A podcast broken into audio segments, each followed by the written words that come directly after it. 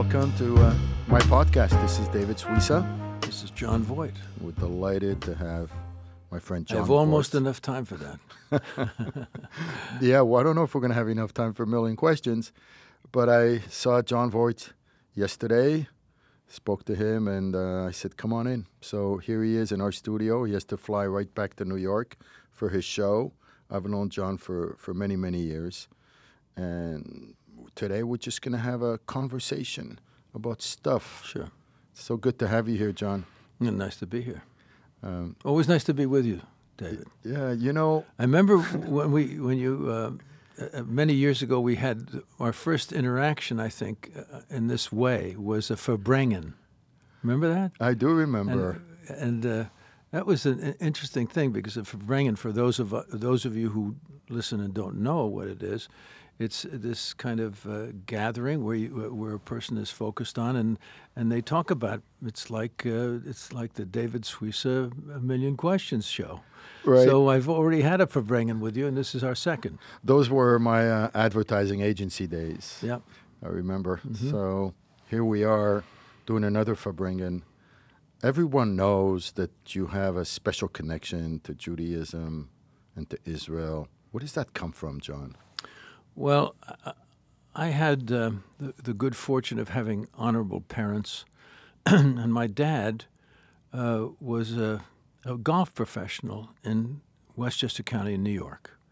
He grew up as a poor boy in Yonkers, New York, and when he was eight years old, he uh, he became a caddy uh, at Sunningdale Country Club in Scarsdale, New York, and the people at the club took to him and uh, uh, encouraged him in various ways. Initially, he he used to say when he went out for a, for a loop, as they called it, to caddy for 18 holes, and an eight-year-old boy, you can imagine, uh, who was making at that time a little more than his father was making. He was very poor, uh, poor family, and he was doing pretty well.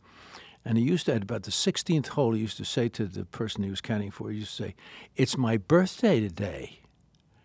and uh, this, this, by the time the 18th hole came and he had to be paid, he always got a little extra tip for that, you see. But uh, two weeks after he had made one of these uh, arrangements, he, t- he said the same thing on the 16th hole. He was caddying for the same fellow. And he said, I, well, Whitey, they called him Whitey because he had white blonde hair. He said, Whitey, I thought you, you, you had the birthday two weeks ago and he was caught, you see. But they liked him very much because of his chutzpah, perhaps. And uh, they were a Jewish cl- country club, German Jewish country club. Just Jews. Yeah, just Jews. And uh, And why, why was it just Jews? and I grew, grew I grew up. Uh, of course, I was a little boy in the in the 1940s, and uh, I was aware of of uh, anti-Semitism, and I was aware that these people who provided the food for our table, and were so gracious to my dad and actually encouraging and made him a golf professional. From the time he was eight, he was encouraged. In 16, they made him a professional, and in the 18, they made him the head professional at the club. Can you imagine? And he stayed at that club until his, passing. so he grew up surrounded by Jews. That's exactly right. And uh, and I knew that this group, uh, um, this club, was was founded because they couldn't get into other clubs to play golf. So what they did is they gathered themselves and they bought some land and they created a club for themselves. They they didn't uh, they, they didn't complain. They didn't jump into the streets and complain, but they created this other entity and. Uh, and it's still going strong. It's a still still a wonderful club, and and these Jewish people were the aunts and uncles that raised my dad. You know, you have to say, when I look back and I hear these kind of stories, they sound very foreign to me because I can't imagine a place right now not allowing Jews. Is that a sign of, I mean, it's a sign of progress for America, isn't it? Well, sure, of course, but there's still anti-Semitism, Right, right. and uh, it's more uh, prevalent today than it was, you know, immediately after the war. So w- we have a lot of work to do in that area. I think w- we live in a time right now where the- media and social media and so forth, anytime there is an incident, it's so much more visible uh, just because it's so much easier to get it out there. So there is a sense of magnifying, you know, the incidents. I'm hap- I'm I'm a great America lover.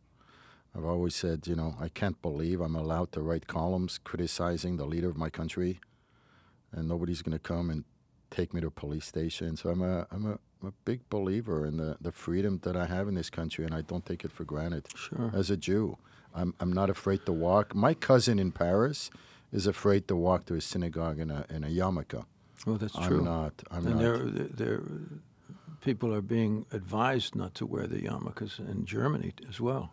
Now you So, have so all over Europe, Right. there's a there's a, uh, resurgence of anti-Semitism from the people who should have learned this very, uh, you know, completely at the end of uh, of uh, World War II. correct, uh, but in, But in it's interesting. So, Yeah. what is the what is the root of this poison? You know, what what's where does it come from? And I would say, in my own research on the subject matter, and I've been with it since I was a little kid, as I say, I would say that it comes from the fact that the Jews represent God's law. That's what we say. Who is a Jew? A Jew is a, the people of the book. What book? The Bible. What's the es- essential ingredient of the Bible? It gives us the, the, the roadmap for life. And, uh, and so if people want to live in, in Sodom, go back to living in Sodom and Gomorrah, they have to go past the Jews, the witness, the people who are carrying the book. And that doesn't mean that every person who is a Jew is understanding of all of this, or is even, a, you know, uh, on the side of good. Every every race has their own. Every race, religion, and and group has their own uh, good good folks and, and bad folks too. But they represent the law. Thou shalt not kill. You know, the uh, whole aspect of respecting God, respecting your parents, no uh, adultery, all of that. The, these laws. If you're going to go past those laws, you have to go past the Jew. That's the, that's the what I feel. with the is conscience of humanity. They are the conscience of humanity, whether they like it or not, and whether they signed on. You know, the guys who signed on were, you know, be, uh, you know, waiting at Sinai, you know, uh, reveling uh, until Moses gave them the law. You know what I mean? Yeah, I, I, and I think that's connected. I mean, in a way, you know, the Jews were the 1st to, to meet God at Sinai, and then the Christians came later, and then the Muslims came after that. And I think there's something about being the first where you don't have a, a lot of the insecurities that the ones who followed you have. And there's something annoying about being the first. It's almost like, I don't know, being teacher's pet, like we're God's chosen people. Oh. And you got to figure that you know, we were a reminder to the Christians that they might have been wro- they might have been wrong about the you know the Second Testament, the, the, and then the the Muslims came even later than that, and Well, there's there's well, it's just, you interesting know, stuff. There's a lot of things happening. Of course, the, we've seen uh, a lot of religions. I was raised Catholic and uh, have great love for the Catholic folks and and the uh, the, the uh, observant Christians of this time are the greatest supporters of uh, of the people of Israel and the Jews. Right. And I've made very strong statements about the Bible, about the uh, Jewish Bible, the Torah, Mm-hmm. uh, and and received applause from the uh, the Christians, the observant But it, Christians. it took a while. It took a while because there were That's always centuries. Yeah, that's right. Exactly where, right. Uh, where it was very difficult. But we, you're, you're, you're right about the, the conscience of humanity, and there is something that can be uh, grating about that. Um, I, now, in America, on the other hand, there are things that have happened that mitigate and that create a lot of affection with Jews. One of them is Jewish comedians, Jewish entertainment. sure. And I think, you know, when people talk about the connection between Jews in America and the Great Love Affair, I think that's one of the things we often overlook is that, you know, we made America laugh. I, I always joke with my Jewish cousins from France, and I tell them that uh, America is the first country where it's cool to be Jewish. And they don't know what I'm talking about. I mean, you live in Hollywood. You know, half of the language in Hollywood is Yiddish. And I, I really think there's this deep love affair between America and the Jews. And a lot of it is connected to your world, your world of entertainment. We have entertained America. We laughed about ourselves all those great comics of the 40s and the 50s, from George Burns to Jack Benny to Sid Caesar and Milton Berle and so forth. Here were Jews poking fun at themselves, you know, reliving the American immigrant experience. So the Italians and the Irishmen were able to, to, to connect with Jews on that kind of deep level. There's few things in life that are deeper than making someone laugh. And I think this is one of the things we often overlook. Well, I, yeah, and I think that the suffering folks, people with suffering history, uh, f- found laughter to keep going. Do you know? Correct. And uh, certainly the Jews and the blacks have, uh, you know, a great uh, legacy of, of humor as well. And this is the first country that accepted the Jews as equals, with all the challenges that we've had in this well, country. it's in our Constitution. It's in Correct. our, uh, you know, Correct. our uh, Declaration of Independence. and we took full advantage. freedom. of it. And there was a Jewish man, I can't remember his name right now, but uh, a fellow who ran for the legislation in Virginia or something, and he couldn't get in because he was a Jew. And he went to Washington and he said, This is wrong. This country is based on, you know, uh, certain freedoms, each e- equality of uh, every everyone being equal and give, having an equal shot. This has to be eliminated, and they did eliminate it. And he he ran for Congress and won. He cast So- his check, just like Martin Luther King said. Yeah, yeah. Check. So there's a lot of there's a lot of history, of course, and, but uh, uh, I was going to say uh, the, the- when I look at the religions, I see some religions have reorganized themselves, have recognized when they've gone off and, and had to reconstruct, and and the Christianity is certainly one of those. Uh, it's not the same Christianity that uh, that uh, was responsible for the Inquisition. Uh, you know, they've had to reform and and look at take a good look at themselves. And even in in the past uh, century, when I was a young fellow growing up, I saw this. Uh, you know, a couple of heroes in the Catholic Church, a couple of great popes, John the 23rd and John Paul II, and they were uh, responsible for taking a good, strong look at themselves and and uh, and reorchestrating the church. And I and I would say that every religion has the responsibility to new generations as to what they have said and done that is both good and bad. Any religion carries blood on if any religion carries blood on their hands, they must wash them clean. They cannot continue to teach doctrine to new generations without total full disclosure of what they have done that is truly not godly. So that in the future, religions, be it Jews, Christians, Muslims, will find a common bond of true brotherhood, never stepping on one another's toes and supporting the one God of good. And, and tha- that's, that's what I think needs to be accomplished uh, from this time. Well, it's interesting because We've seen the started- example of that. It started to be accomplished with the foundation of America, with our founders, Absolutely. with John Adams, and they they say that America is very much of an Old Testament uh, country. It's more more Protestant, whereas Well, Europe. you know how that happened? It happened because the people who were the Puritans came in with a great affection for the, the Torah, the Hebrew Bible. Uh, and that, and that was very interesting. And that so we we're when they say uh, uh, Judeo-Christian, there's a there's a real uh, this there's a real um, entity Right, that, is, that is, you know has the harmony of those two influences. Correct. Whereas Europe did not really have that. That's why they stayed more of a, they say, Catholic country, more of a New Testament country. Well, there are other v- divisions of uh, the Protestant religion that don't have that emphasis either. Correct. But uh, yeah, so so we we are a Judeo-Christian country, and it's uh, and it, it's in our all our founding uh, documents. You know, it's th- that aspect. And that's, I think, that's one of the reasons why Jews thrive in America so much more than they do in other countries. Now, speaking of thriving, uh, it's hard to separate Judaism and Israel. And over the past few years, Israel and Zionism has become a sort of contentious, controversial idea here in, in America. And you're very pro-Israel, John. You bet.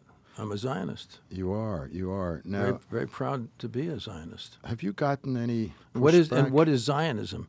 Zionism is simply the uh, understanding that this land was given to the Jewish people th- through Moses, uh, and uh, and all of their you know history is in this land, and uh, in the, the many years, the uh, thousand three hundred years that it was under Arab rule, it was laid to waste, and then it returned to to, uh, uh, to a flowering country with uh, you know fruits and trees and and uh, rivers.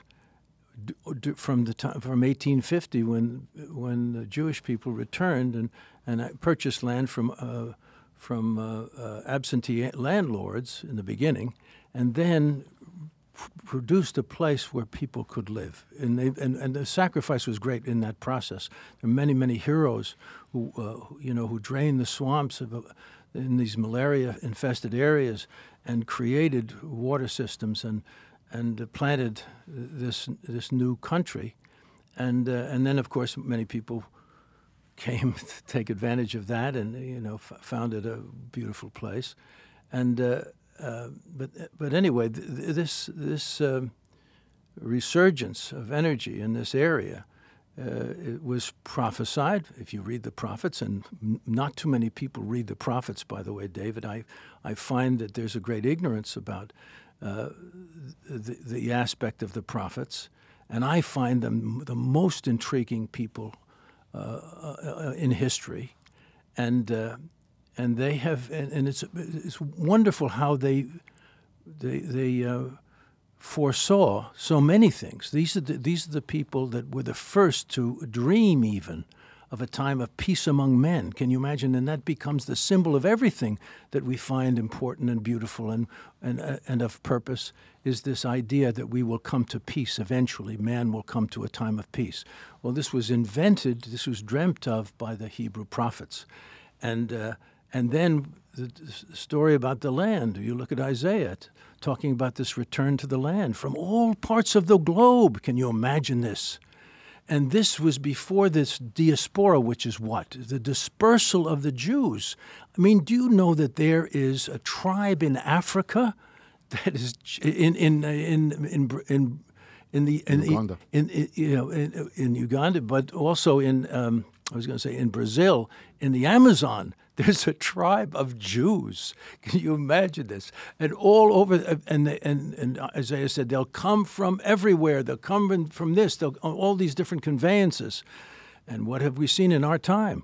We've seen the return to this land, and we've seen Jews coming from all over the world, and all on boats and planes now, and this and that, you know, to get to return to this homeland. You know, it's amazing, John, because there's always drama drama around sure.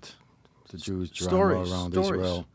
Uh, whether you look at it from the angle of the Bible, whether you look at it as a people yearning for 19 centuries to return home, or even whether you look at it in today's world, why Israel gets more media attention by far than any other country on the planet, why Israel gets more condemnations than any other country at the United Nations and why it's become such it's, a, it's an an electric insanity. and insanity. uh, such a controversial idea. Now, this, there's a question I've never asked you before: is have you gotten any pushback from your friends in Hollywood regarding your support for Israel? No, no, I haven't. I think if anybody had any arguments about it, you know, uh, th- they would. Uh, well, maybe they wouldn't uh, approach me with them, you know. Because you're pretty outspoken. W- well, I'm outspoken, but also I'm fairly knowledgeable. See, I did have one. One person made a slur. Very nice fellow, but did, was in ignorance about the situation in Israel. And uh, I said, you know, I disagree with that statement. I said to him, I said, uh, because of many things. Would you like to talk about it? And the fellow said, "Yes, of course. Let's let's talk." I said, "Okay." I said, oh, and I started with basics. I said this and this and this. This fellow is a well-known yeah, very, actor, director. Yeah, g- good actor. Okay. You know, g- good fellow, and a decent guy, too. You know, but uh, he simply didn't know anything. And I started. I just, what did he say? With basic, I just gave him a few of the basic. I said, "Do you know this? Do you know this?" Just a couple of to lay the groundwork, and and he within five minutes, he said to me, John, you know, I really I didn't really know much about this, so I said, well, then you got to educate yourself because you got to find out what you what you're talking about. You know, it's very very important.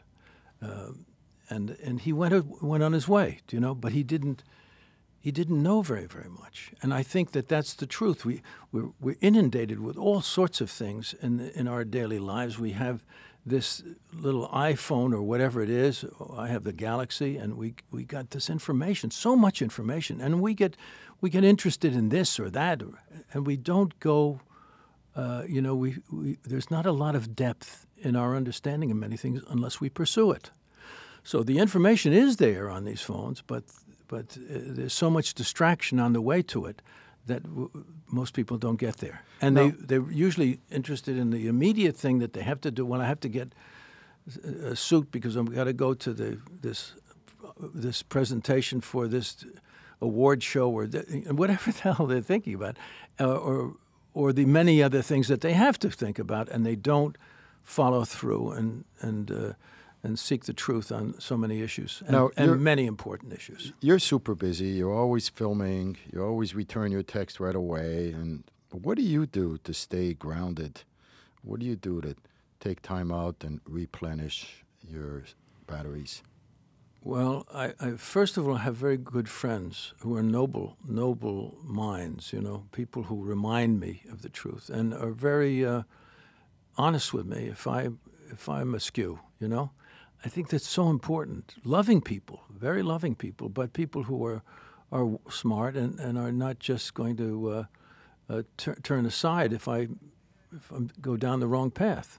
I think that's very important to have people who are watching you in that way. Are these friends you've had for Yes, years? many years. Yes, many years. And uh, and I try to cultivate uh, friendships with people who are uh, honest and honorable and loving. And while you're in the middle of a of a shoot, while you're making a movie, do you find time for that as well? Is it difficult to find time for friendships? Because you probably have these moments of high intensity for three, four months, correct? When Yeah. you're shooting a mm-hmm. film, That's right. how does that? Well, you, you, as I say, you know, you.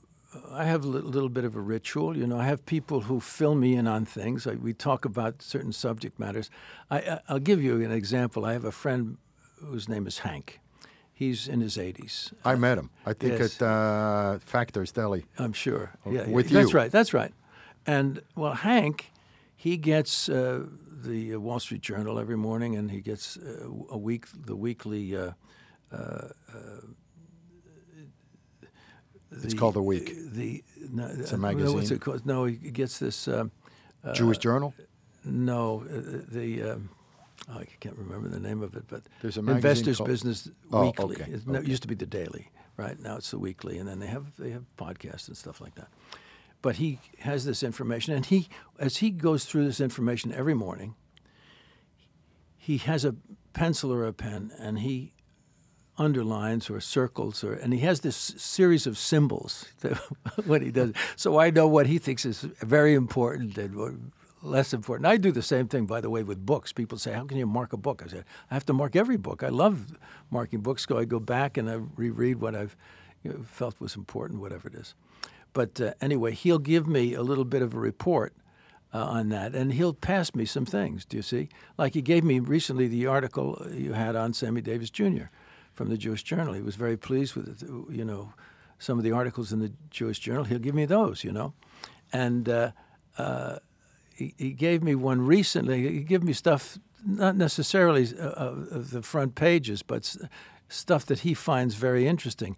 In the Investors Business Daily, they have a series of they have a, a page, I think it's the second page, where they have a, a brace of quotes, maybe six quotes, of from, uh, you know, from uh, uh, Oprah Winfrey to John Kennedy to whatever it is. Could be anybody, you know.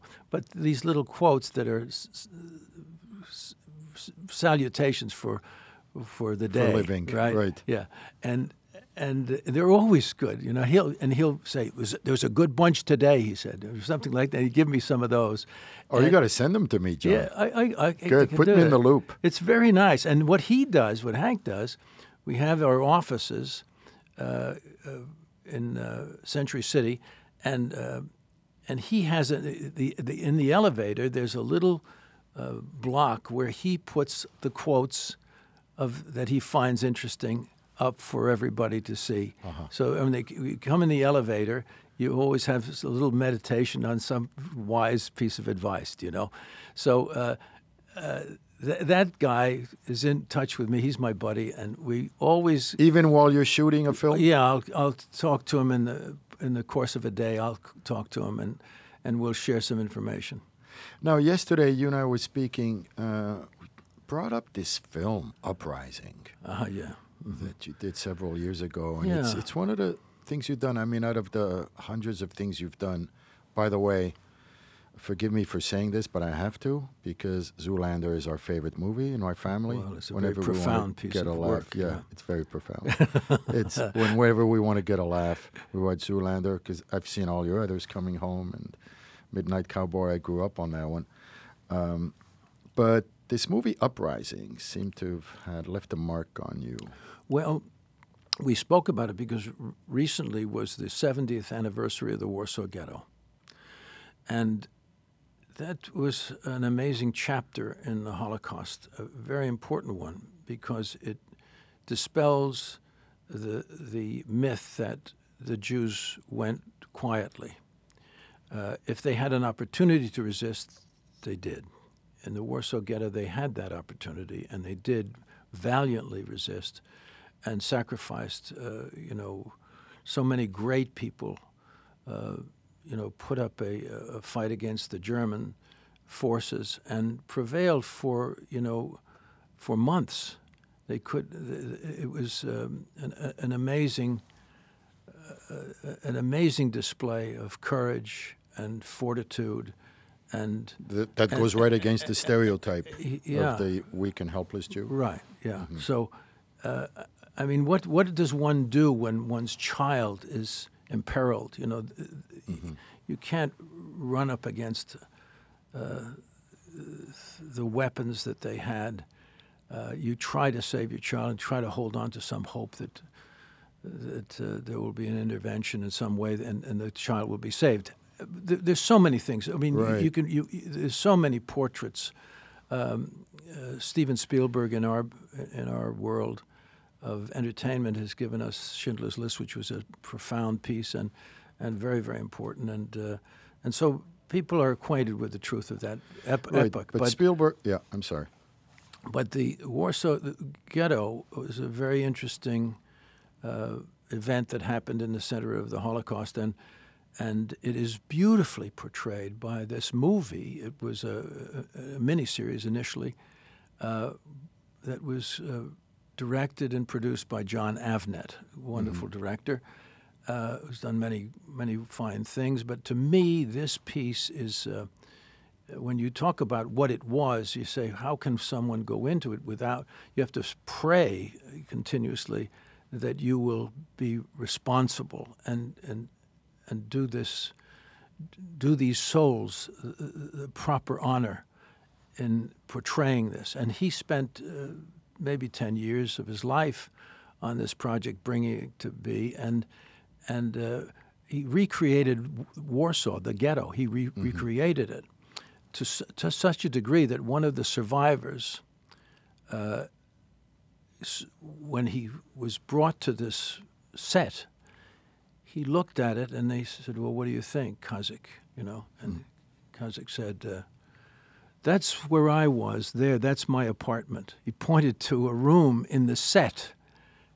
It was so perfectly reproduced that he knew exactly where everything was. You see, and uh, and we who worked on it felt that um, felt a responsibility, uh, felt the joy of working, of course, and the and the and the uh, this awesome aspect of recreating something that was a true story in real people's lives, and uh, tr- trying to, we tried to adhere to uh, the truth, uh, you know, as much as we could reproduce the truth of that.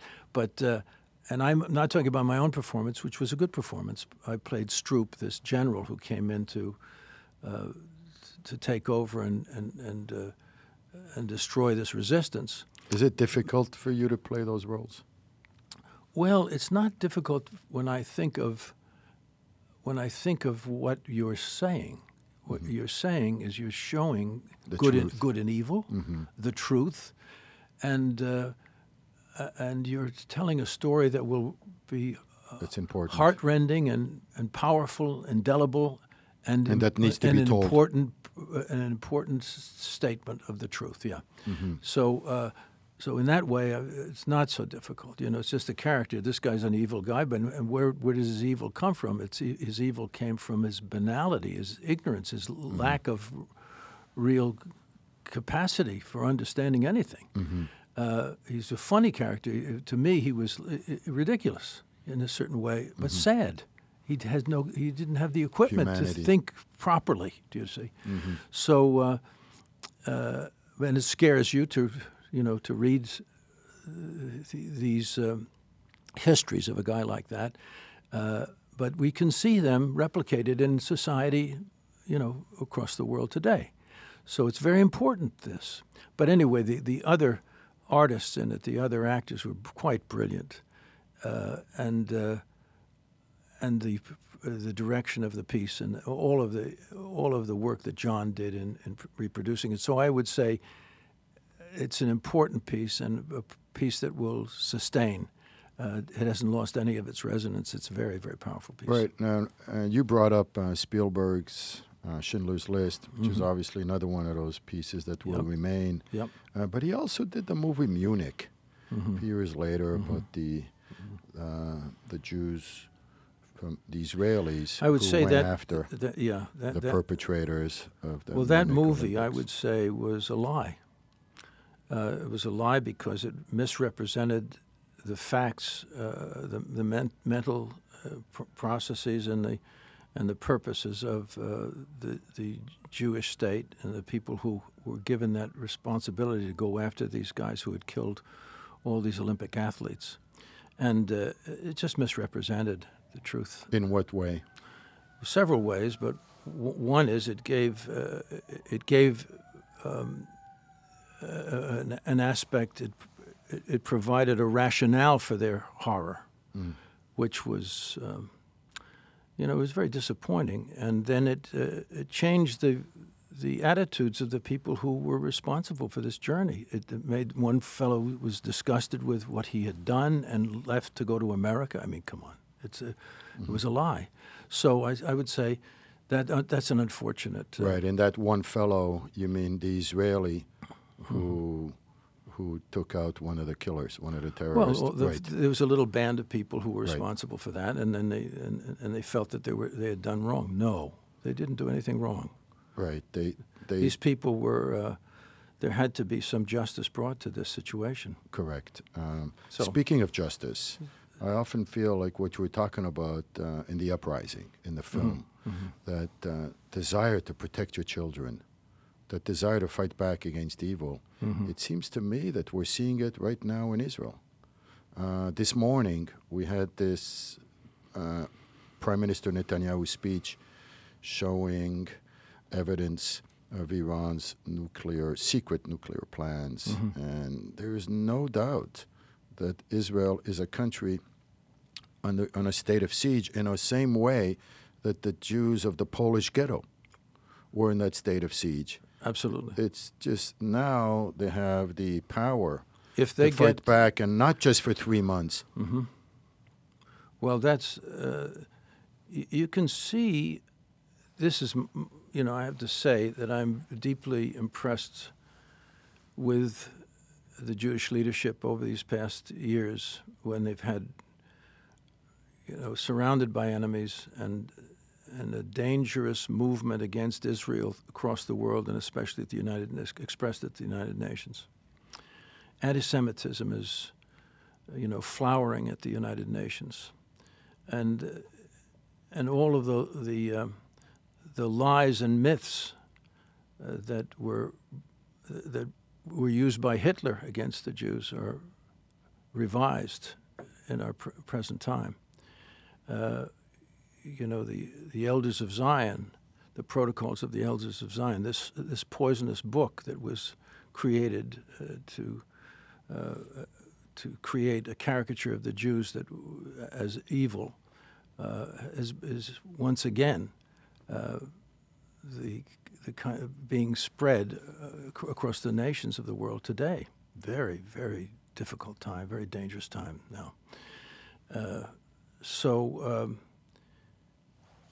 so yes, Israel is uh, is in a situation where, like eighty-seven percent of the criticisms from the Human Rights Council of the United Nations goes against Israel during times when Iran is uh, is sponsoring terror throughout the world, where Syria is gassing uh, its children, where all of these horrors are taking place, and they're focusing on Israel. You can see the insanity of of this happening today, and uh, there are noble people who are speaking the truth, and and uh, like the uh, these uh, CEOs in Germany st- stepping up and s- saying you know, where anti-Semitism must be stamped out. We must, uh, you know, all of this. So there's a battle being waged, but you're absolutely right. Uh, Israel is is the focus of a lot of, of violent um, regimes, and uh, and there are people who are uh, allowing that to be. Yeah, but Israel makes a lot of mistakes. Israel's got a lot of you know, flaws, a lot of issues inside. They're human. They're human. But uh, listen, we, we have it here. We have it here. We have an assault on many things that are basic to our rights here. There are people who are intolerant here. You know, the intolerance that, that, that we see in, in our community, like you say, how's it when you speak your piece, Jon? Do, do you get a, a blowback? Do you, are you uncomfortable? Well, they, there is this attack on anyone who stands up and says something that's not the party line. Mm-hmm. This party line idea, where's this coming from? Well, of course, we get that from communist Russia. Do you know what I mean? The Union of Soviet Socialists. Socialism is a pretty big mess. You know, if you look at the t- history of it, it always comes down to this kind of thing: intolerance, and then finally violence too. But uh, uh, you know, we, we, we suffer under, under that. Uh, and in this country, we can, we, free speech is under attack. So I, I'm very proud to say I get out there and say what I have to say because I know it's, it's important that we, we be responsible. We allow people to speak their mind and we listen to them. And if we have a, uh, an answer to it or something to contribute, we should dig dig in and, and say, okay, here's what my statement is. We're important. We all are important. All our citizenry is important. Not, and we must be very wary to jump on a, you know, uh, uh, this this train with just because other people seem to be going to successful places. Is to say, fellas, wait a minute, let's think about it. We had this incident uh, recently where this uh, uh, Kanye West stood up and said, surprisingly, you know, that people shouldn't just uh, follow this, you know, follow like sheep. They should think for themselves. That's his statement. And it became controversial. Think for themselves. Good for him that he said it. Good for him that he had the courage. He understands enough that he's going to get you know, some kind of uh, create some kind of uh, an uproar. But he said it. Good for him. So people say, well, Kanye West, you shouldn't make a big deal of it. Oh, yes, we should. Give him applause for what he's done. Well, there was a, uh, a reporter on MSNBC, I think the name is Joy Reid, and apparently, I don't know, 20 some years ago, she said some very controversial and politically incorrect things on her blog. And she got reamed for it, and now she, her explanation is that somebody hacked uh, that blog, which is really highly unlikely. And it, and I was thinking, why can't you just say the truth and say you changed your mind? And it seems that we're not allowed to change our minds. So if you said something 20 years ago um, that would be completely unacceptable today, then they'll nail you for it, and that's sort of really disappointing. Yeah, well, we have a little bit. Uh, we have to be. We have to be wary now. Mm-hmm. We have mm-hmm. to be very careful. We and you know, uh, it's a good thing for us to to say, well, wait a minute. Let me see. Did I check that out, or what is the truth here? You know, when I do a role, and uh, and people have said, you know, well, Jon's so thorough, he does this work. Well, I think that should be normal that you go and you know you research things and you do as much work as you can, so that when you come to the table to do your part, that you've done uh, your due diligence. You do that for all your roles, Jon? Well, of course, but but you uh, uh, you know you ask the questions. How do I how do I approach this? What's this guy been through? What's his point of view in in this aspect? Give me an example of you doing that in one of your roles. Well, w- let's let's see what what uh, what part we can talk about. Um, what are your what are One of some of, my the roles favorite- that you're that Oh, you're familiar Heat. with, if you have any? Uh, heat, oh Heat. Well, yeah, Heat. Uh, the the director and, and writer of Heat, Michael Mann. He and I met at several occasions as you do in, out here. You know, I don't know what they were, but we we became friendly. We were playful with each other, and he and uh, he came up with this role. You know, it wasn't a big role, but it was a you know substantial role. And he said, uh, and my friend Al Pacino was going to do it, and Bobby De Niro was going to do it. And this is good company and a good job offer, you know. But I looked at the role and I said to myself, I said, well, you know, Mike, uh, Michael, this this guy who is this heavy character from out of prison and who used to be involved as a, driver for robberies and things. I mean, you can go into downtown Los Angeles and you can find guys like this, and they they're completely authentic and they're probably good actors too. You can get one of these guys, and uh, Michael Mann said to me, he said, "Yeah, but Jon, then I wouldn't get to work with you." and so, so I, I, this was a loving gesture I couldn't turn away from, you know. So I said, Mike, I'm going to have to change myself physically entirely to do this part. He said, Yeah, yeah, you do it. So I had to, I, I, I um, created a, a backstory, helping, uh, helped with Michael. We just kind of created this backstory of this guy and who had been so many uh, years in in prison and uh, in solitary too, and uh, I, I created this aspect where he got he was uh, hit with a pipe in prison in a fight, and he hurt his hurt his hip, has a little limp, couldn't go back and do the things that he was doing before. But if he was going to get out, he was going to have to just be a driver because he couldn't uh, run about. And uh, and he used to lift weights in prison. Uh, and then he had this accident, and he kind of left the weights, and he became a little bit heavy and got a pot belly and whatever it is. But he still had that kind of power from the the the, the, uh, the years of, uh, of lifting weights. And your hair grew. And we did this thing with the hair, which Michael had a great help with. He had a, he saw a vision of it, and I did. And I said, I, I, this guy who was in solitary for so many years, when he came out, I know I have a thing. I have very light skin, so I can get really damaged from the sun. I said he came out of solitary after two years, and he went out in the sun of the yard, and he just let the sun burn him up. And from that, he had damage, skin damage on his face, and we created this skin damage with an ex- about five hours of makeup every day. But uh, anyway, so we had this whole thing, and then the way he talked and stuff, to the degree that when I first put, I, I had padding to show this uh, aspect of you know the, the, the, the weightlifter and the and this stuff, and a little limp, and uh, uh, and then this hair that I, we put on and the damaged face and all of this, and I came out. I put it on for the first time all together with the makeup completely, with the hair complete, and the and the the the, uh, the body padding and all of that on the first day of shooting. That's the first time I'd put it all together. Right? I came in very early. It was a lot of work, and I finally came out of the th- of the uh, thing and uh, the c- camper and walked to the set.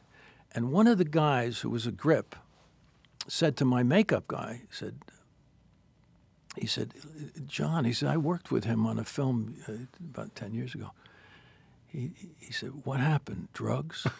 he, he, he, thought that was me, you know, this wreck that I brought to the set.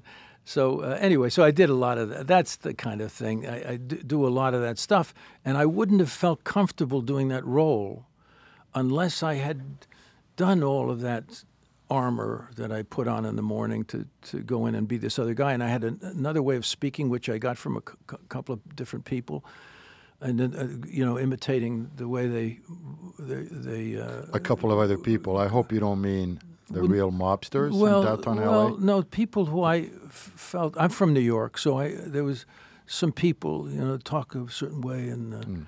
And I did a little of that, and, uh, uh, and and and had this package that I brought with me, and then of course just listening and talking from the, the other psychological stuff. Mm. Using different techniques or whatever it is, but anyway, that's th- that's the kind of thing that you do. Have you done that But for I, y- I, I don't think that. Uh, I mean, that's what I do to to get my work done. If if someone, I, I don't admire people who don't work uh, at their or don't take their work seriously. Everybody who's good, by the way, everybody who's good really takes their work seriously. Have you done it for your? You have a very popular TV show now. Have you done the same thing? Sure, yeah, Can absolutely. Yeah. Tell us. And uh, you, people say, look, people say, when I say that, you know, some of the most serious guys are the comedians. You know, if you go to a set and you know, working with Ben Stiller on uh, Zoolander, you know, he was the d- director as well. And, uh, you know, he's very serious about the work he's uh, to, to create this silly character. And uh, I thought the, the movie was funny because Zoolander had no idea that he was being funny. We were eavesdropping on a kook.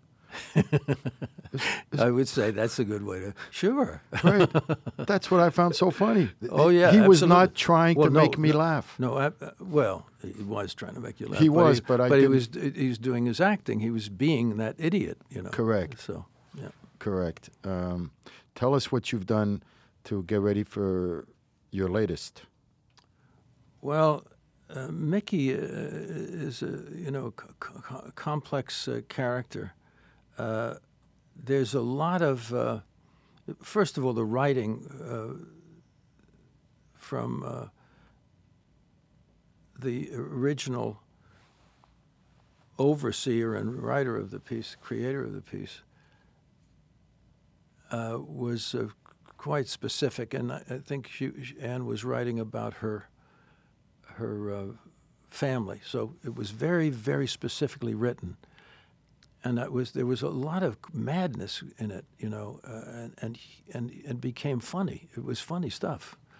So uh, Now we're talking about Ray Donovan Ray Donovan, yeah, for our listeners. Yeah.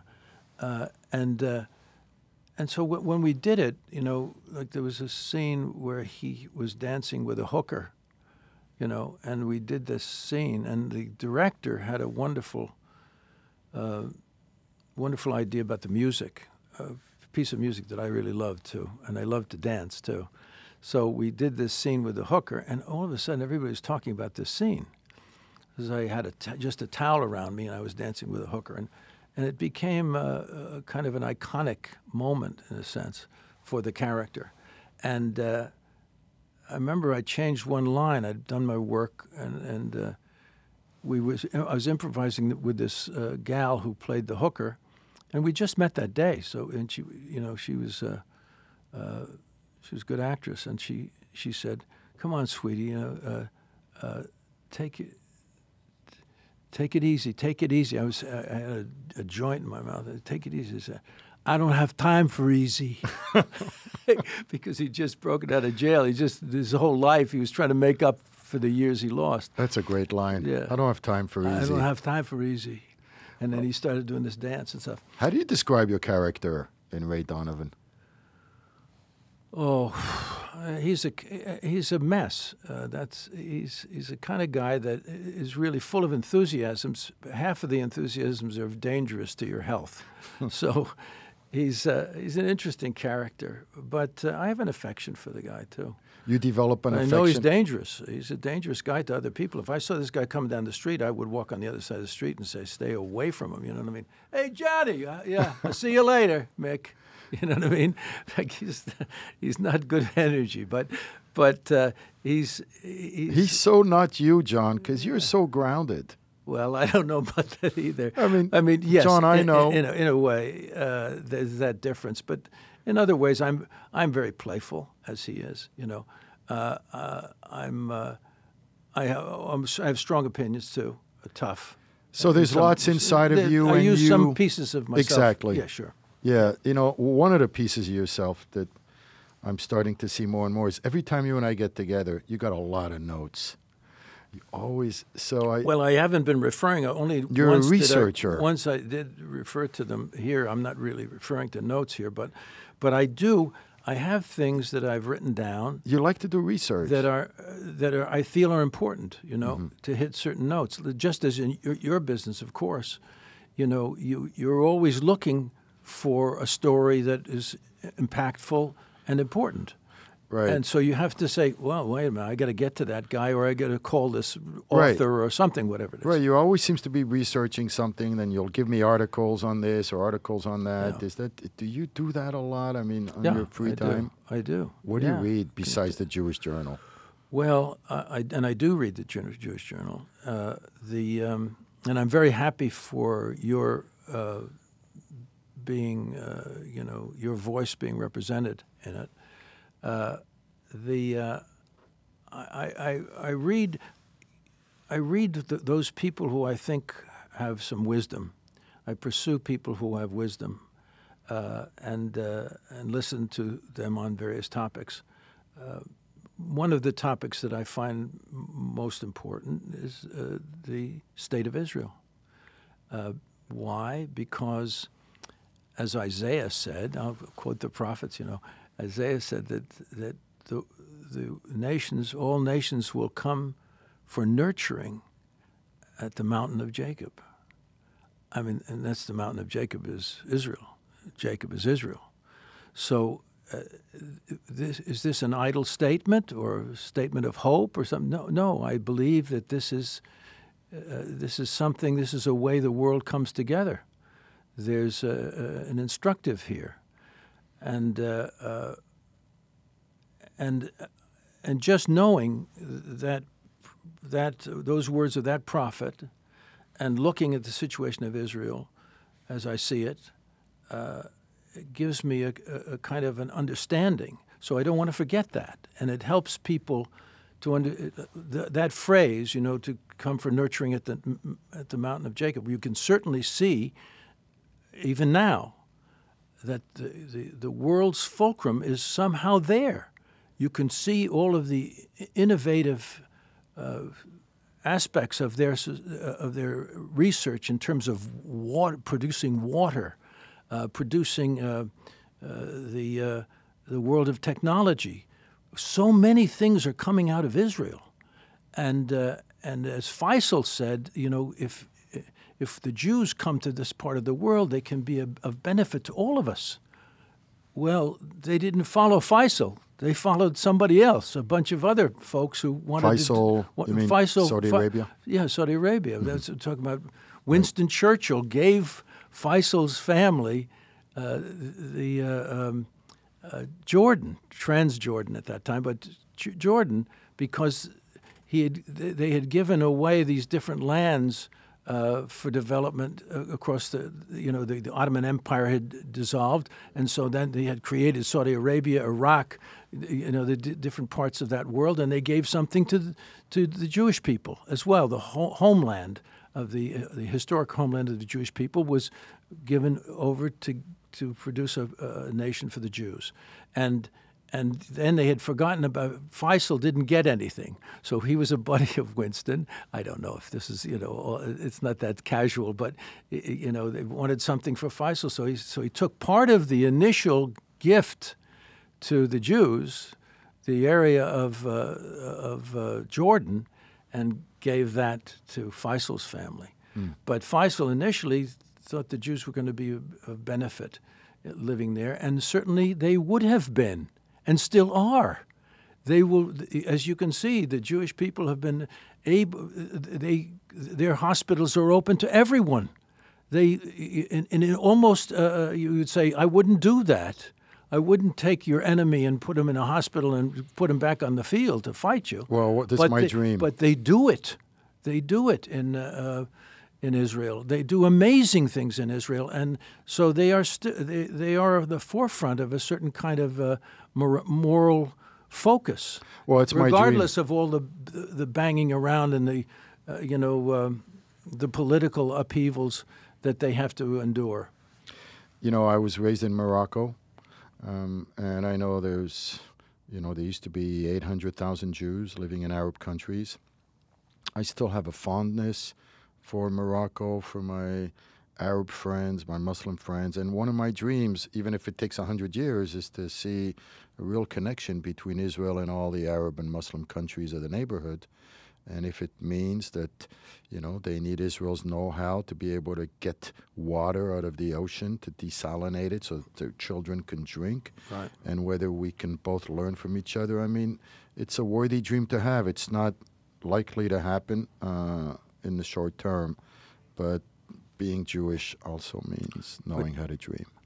Uh, I agree with that, and I th- and I think we can see evidence in, at this time of many things happening, alliances uh, with Israel and and, and, it, and their neighbors. Correct. Some of it is underground, we, we don't hear, but it's definitely starting to happen. I mean, when you see a guy like Al Sisi in Egypt, after the horror of bringing the Muslim Brotherhood back into Is- uh, into Egypt, which was a uh, it's, it wasn't a blunder or a mistake. It was something really irresponsible. It was a 12 month experiment Har- with a theocracy Yeah, but it was also a, and a perversion terrorist, of votes pr- democracy.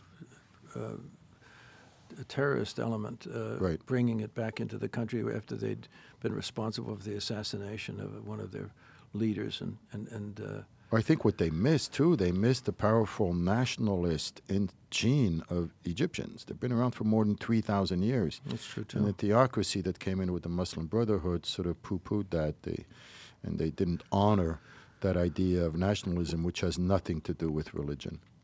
Yeah, uh, that, uh, uh, that's true. It's very interesting what they did. They uh, uh, they deserve an enormous amount of credit for overturning Morsi and and uh, reestablishing themselves. And uh, Like 14 million people came out on the streets. yeah, so Yeah. they uh, and and this fellow Al Sisi is an, an unusual fellow who has asked uh, the Muslims to look into their own. Uh, you know, into t- the, the terrorist connections with their religion and to make sure that they refine their religion so that this does not can the terrorists can't make a connection to the to the Muslim religion. Uh, so it, it, it's it's very very important time. He's got a lot of guts. That guy. Well, you know, one of my closest friends is a Muslim professor at UCLA, Aomar Boum. He comes to my house for Shabbat. And I got to tell you, I have the most beautiful conversations with him, Jon. And uh, sort of, it's part of my dreams is to is to see the evolution of all religions get to a place where it makes us better humans.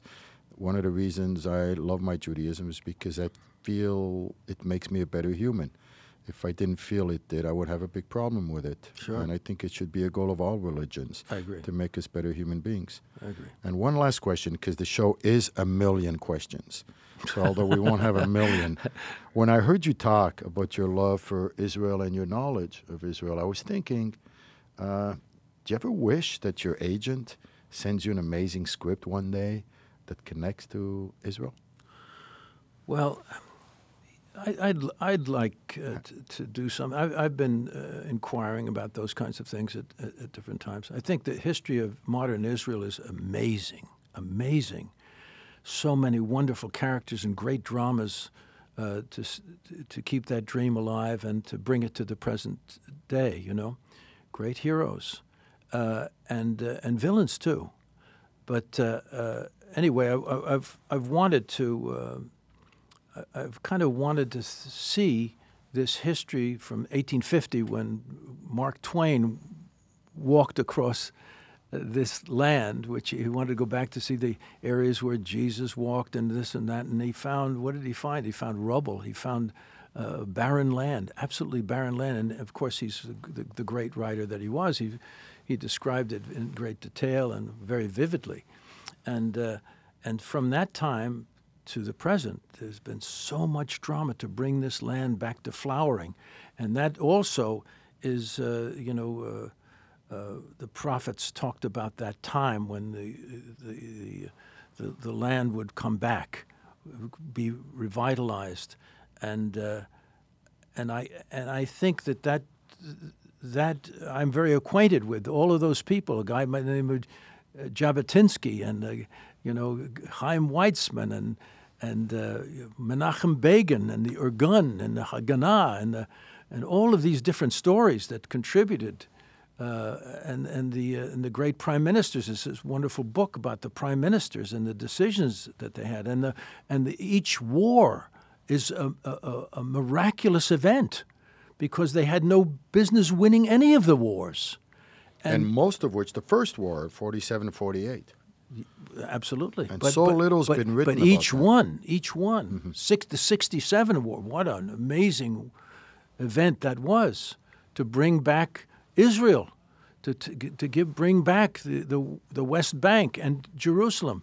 And the prime minister asking Jordan not to participate in this war, and they they turned their back and they they fought, and they were the ones responsible for the West Bank and for Jerusalem, and uh, and finally it was reunified. The country was reunified.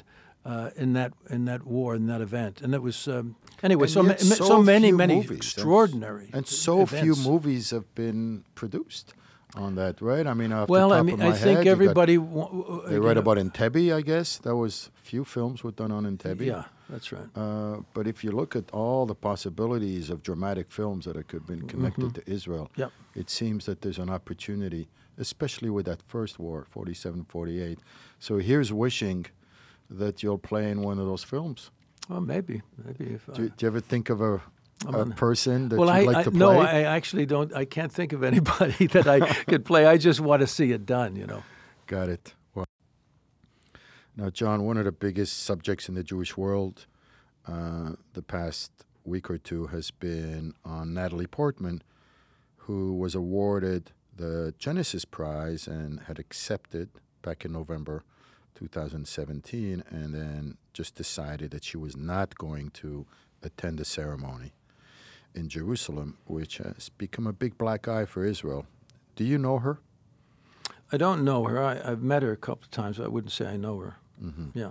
And how did you? And, and, and, the way I met her is because I sought her out at one of these after parties at the Oscars or something, and I, and she's a delightful young girl, very talented, and I wanted, and she was from Israel, so I wanted to say my few words about, uh, you know, so so happy to, uh, of her success and and her love for Israel. You know, that's this is way back, right? And you said that to her? Yeah, and uh, it was very nice. She was very happy at that time to be connected to Israel, but she has. You know, I would say, when you're young, you know, it's uh, unfortunately when we're young we make mistakes that we have to live with, you know, and and, correct, you know, for the in our mature years. I would say this is a big mistake uh, that she made. And the mistake was connecting to so many people who, uh, who had a, a, a philosophy uh, that is not helpful, that is anti Semitic, actually. Uh, she was reported to have said in a meeting, in a, in a meeting, script meeting, that she said so, something like, uh, uh, that's kind of communist, but we're all communists, aren't we? Something like that. You know what I mean? Now, I know Natalie uh, is a young person who thinks she's doing the right thing. She's try- trying to do the right thing. Her, if she says something that about communism, she's so naive about communism and the uh, the evil of that uh, uh ideology. That ideology, yeah, and the damage that's done throughout the world.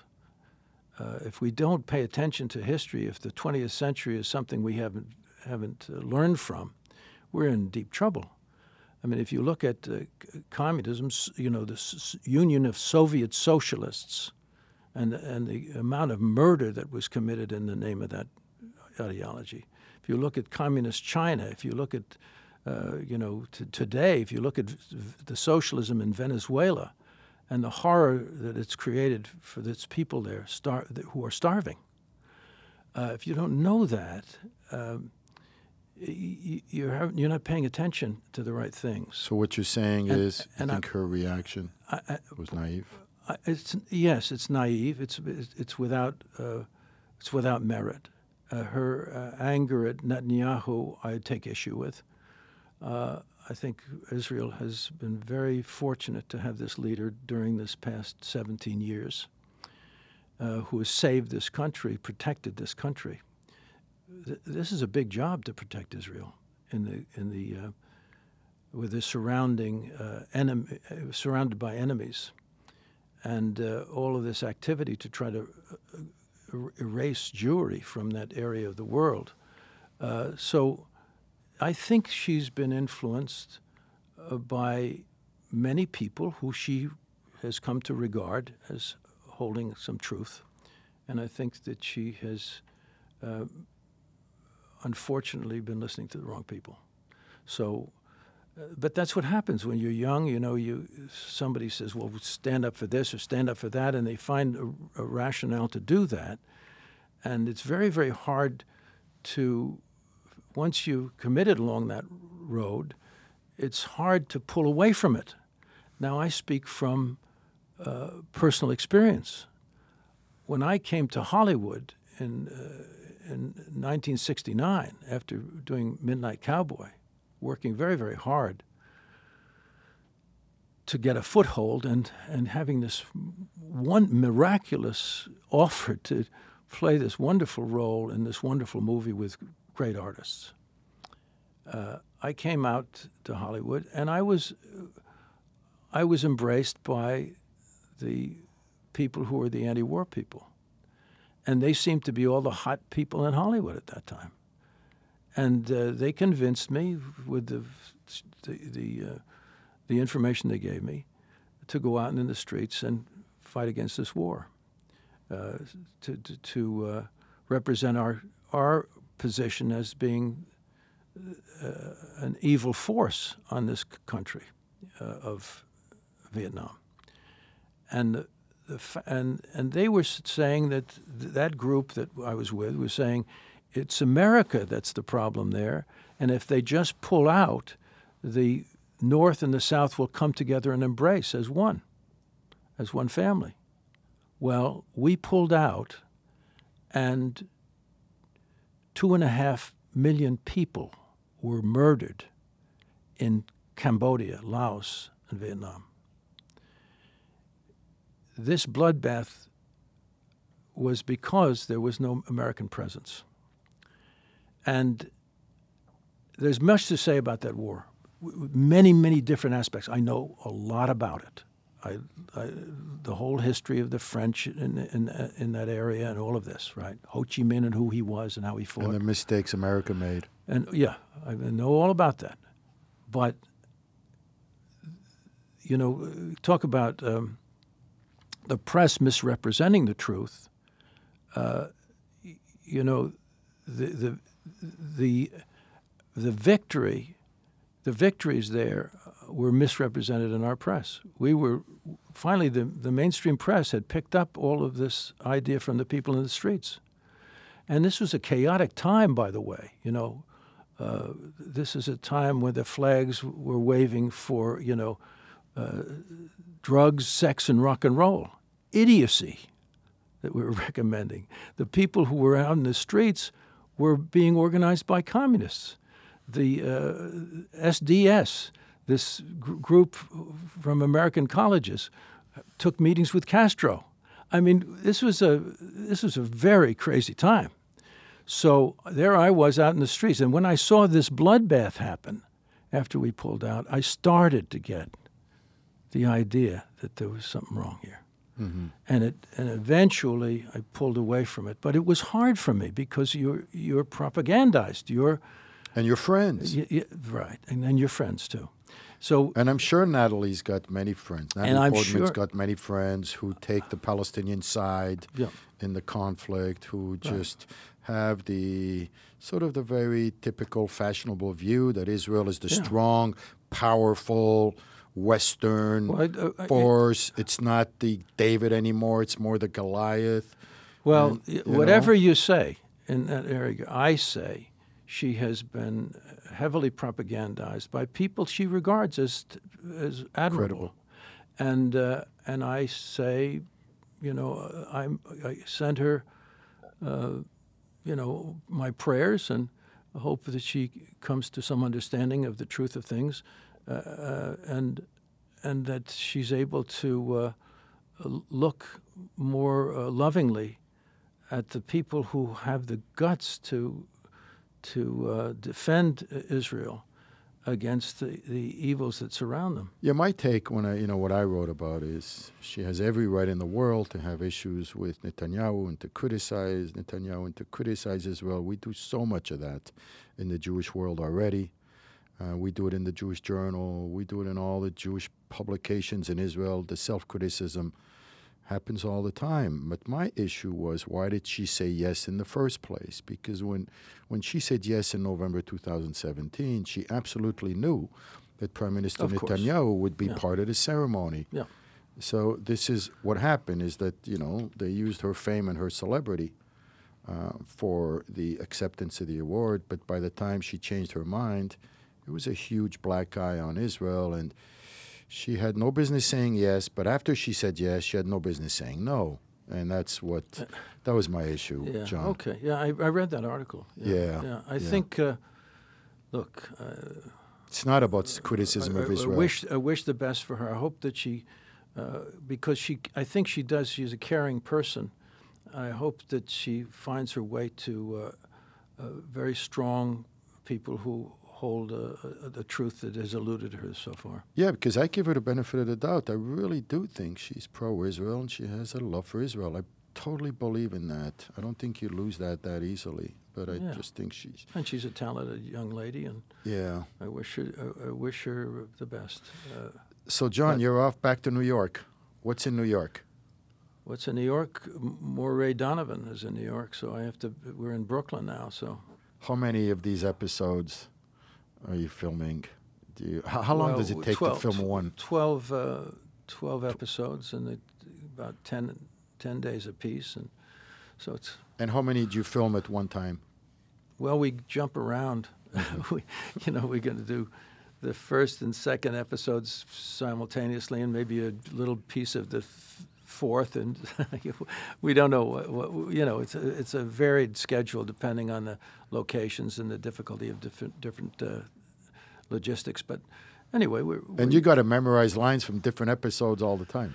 Yeah, well, of course, yeah, and uh, yeah, that's true. That's the, that's our job. We're just uh, doing our work and trying to refine everything and trying to contribute all that. Well, best of luck to you and hope uh, we can have you back on our show. Well, that's great, David. It's always good to see you. Take care.